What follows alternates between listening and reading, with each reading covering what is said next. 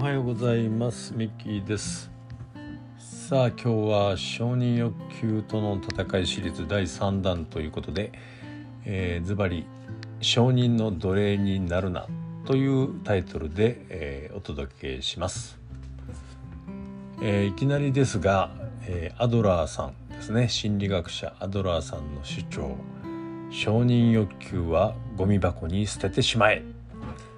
結構強い言葉ですね。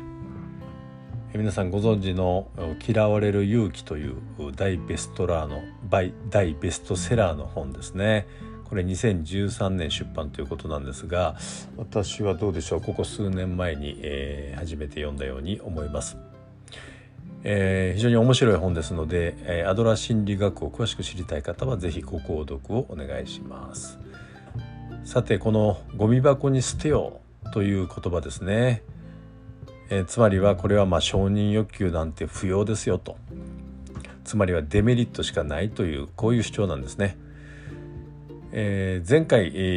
のですね、この音声配信で私はこの承認の有益性メリットについて語りました。条件付きでですね、やっぱり承認というのは、いいものですよということをですね、申し上げました。ところがこのアドラー先生は承認というものを完全否定されているわけですね。これはなぜか。承認とは基本人間のですね、上下関係の中で褒めるあるいは褒められるという構図の中にあります。褒めれば褒めるほど人はさらなるお褒めの言葉を求めるし、もしもお褒めの言葉がなくなってしまうとですね、非常に不安になってしまう。そしていつしか人は褒められるために働くようになる。これをいわゆるですね、承認の奴隷というふうに呼ぶわけですね。だから承認欲求なんて捨てろということでアドラーさんは主張されているということです。他にも承認欲求を否定するアドラーさんのですね、主張論拠というのはいくつかありますけども、ここではこのぐらいにしておきたいと思います。確かにね、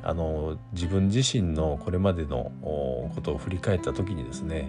確かに承認の奴隷になってたんじゃないかなということが思い当たる節はありますね。例えば上司あるいはお偉いさんからの指示がありますよね。そんな時に、報告のための準備に大変な思いをしたという思い出があります。皆さんですね、私も含めて、上の人から承認をしてもらいたくて、あるいはもっとネガティブに言えば叱られたくなくて必死になる。もうひどい時はですね、本質を忘れちゃって、つまりお客さんのことを忘れて、お客さんそっちのけで資料作りなんかやっちゃうこともありました。そして結果は何十枚もの使われない資料の山。これはサラリーマンあるあるですね。これこそ承認欲求の奴隷、そしてその結果ではないかなというふうに思います。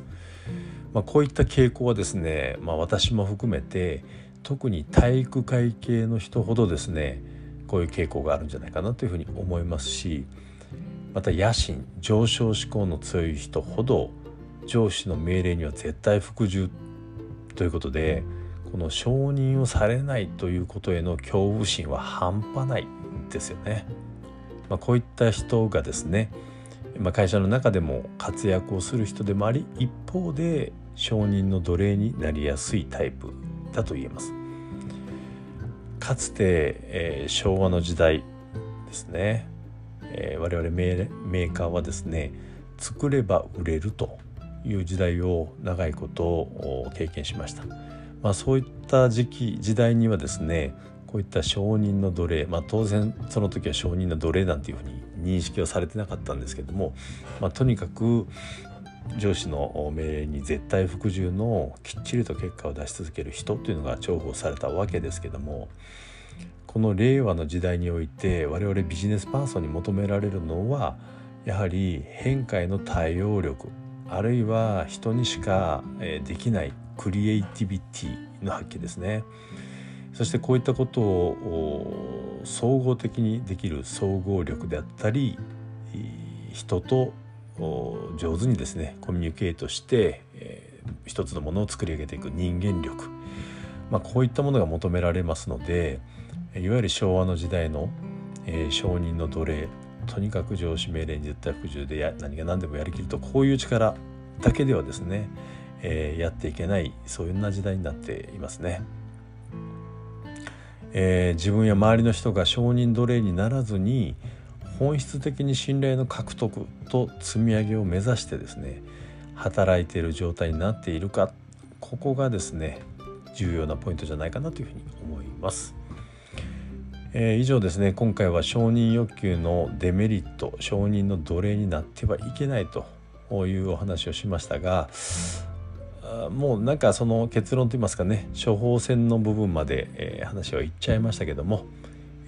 最後ですね、まとめということで第4回目に話をバトン渡したいと思います。はい、それでは今日のお話はこのぐらいにして、もしよろしければ、皆さんいいね、フォロー、コメントをお願いしたいと思います。今日も最後まで聞いていただきありがとうございました。ミッキーでした。